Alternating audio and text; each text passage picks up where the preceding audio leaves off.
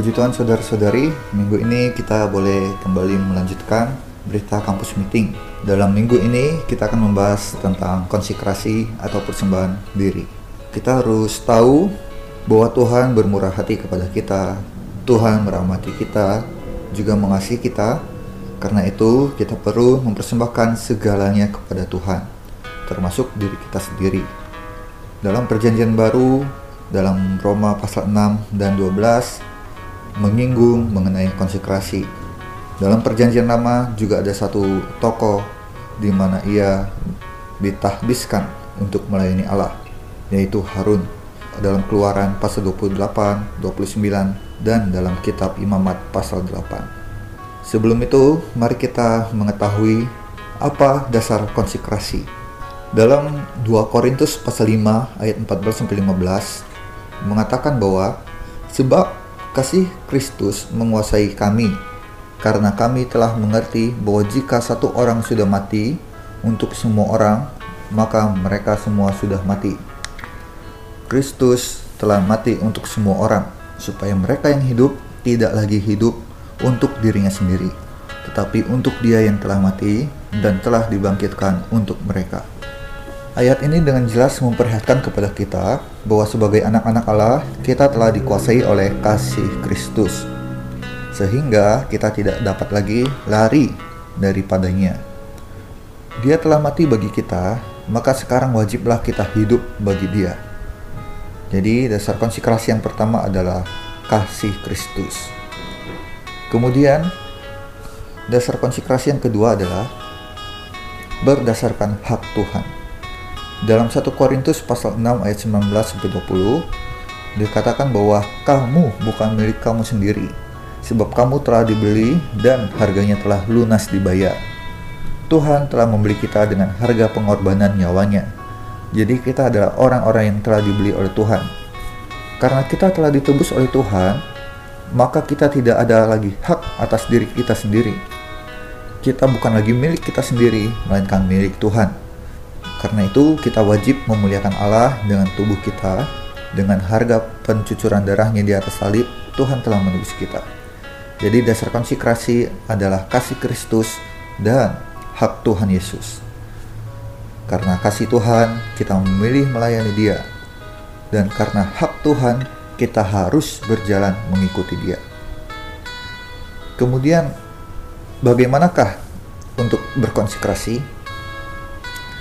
Kita harus tahu bahwa karena kita telah digerakkan oleh kasih Tuhan dan telah dibeli oleh Tuhan dengan harga yang mahal, maka wajarlah kita mengisikan diri kita dari segala sesuatu sambil menyerahkan diri kita kepada Tuhan.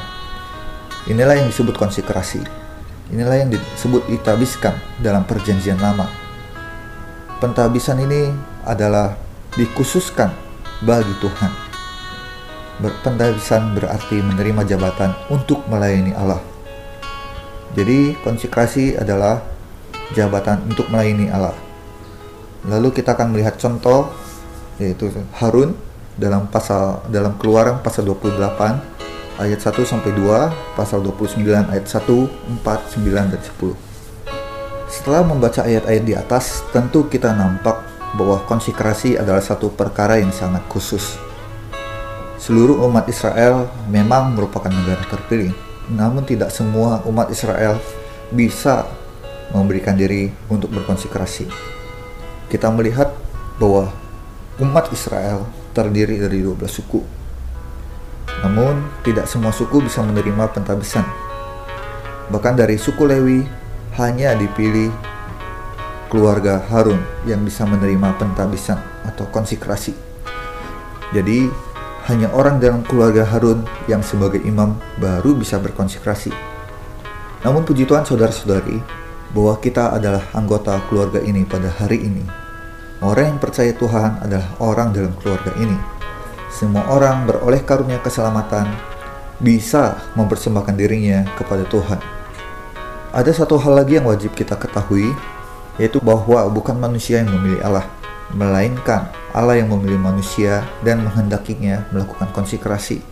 Ilustrasinya adalah seperti seorang presiden atau raja atau idola kita kalau mereka mengizinkan kita melayani dia dari ribuan fansnya, tentu akan ada kebanggaan yang besar dalam diri kita. Kita bisa melayani mereka karena apa?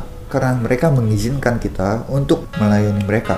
Demikian juga melayani Allah adalah kemurahan dan izin Allah, sehingga kita boleh bersyukur, kita boleh bermegah bahwa kita memiliki Tuhan yang demikian. Kita harus nampak bahwa konsekrasi berarti kita terpilih. Syukur kepada Tuhan bahwa kita mendapat bagian dalam melayani Allah. Betapa banyaknya orang di dunia ini, tetapi kita, tetapi aku, orang yang demikian ini bisa beroleh bagian. Puji Tuhan.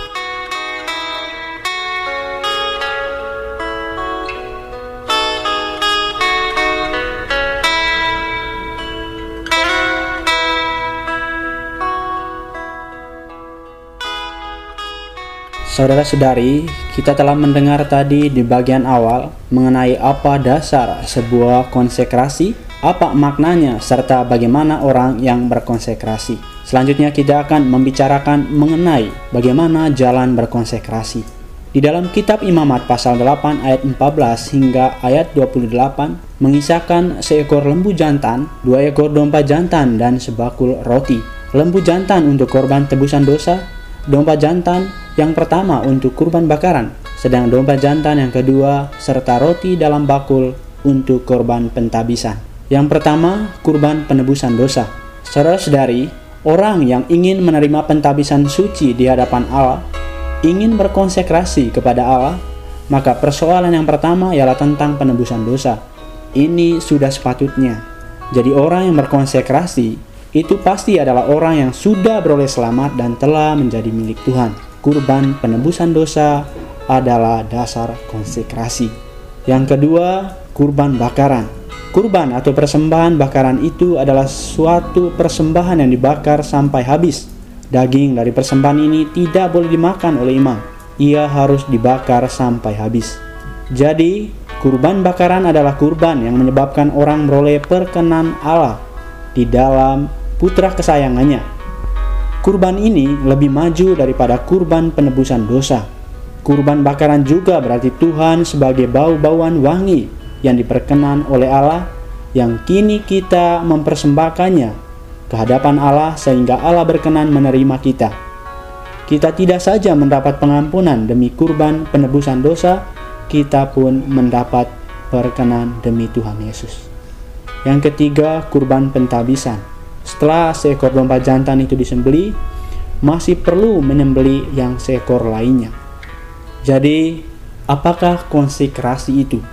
Yaitu Allah menghendaki Harun sekeluarga menjadi imam yang melayani dia. Akan tetapi Harun tidak boleh datang dengan sembarangan. Dosanya harus ditanggulangi terlebih dahulu dan ia wajib diperkenan di dalam Kristus.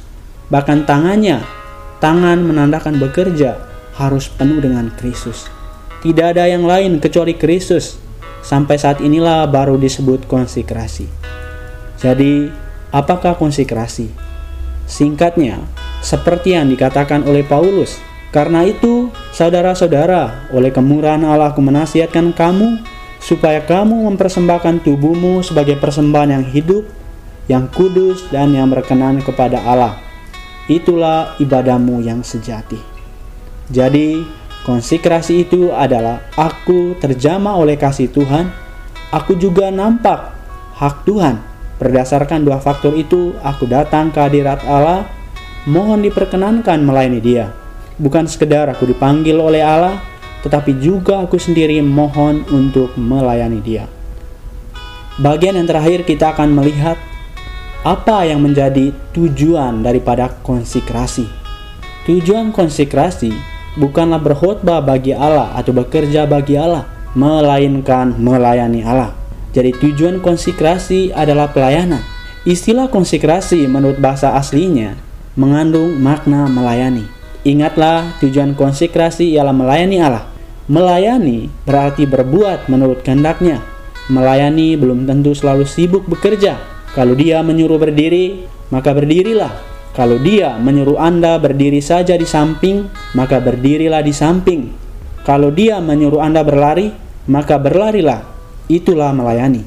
Begitu seseorang melaksanakan konsekrasi, saat itu pula ia perlu nampak bahwa sejak detik itu dan seterusnya, tuntutan Tuhan yang pertama ialah melayani Allah sebagai jalan yang harus ditempuh sepanjang hidupnya. Jadi, konsekrasi bukanlah melihat berapa banyak orang memberi sesuatu kepada Allah. Konsekrasi adalah kita telah diperkenan di hadirat Allah dan Allah mengizinkan kita melayani Dia.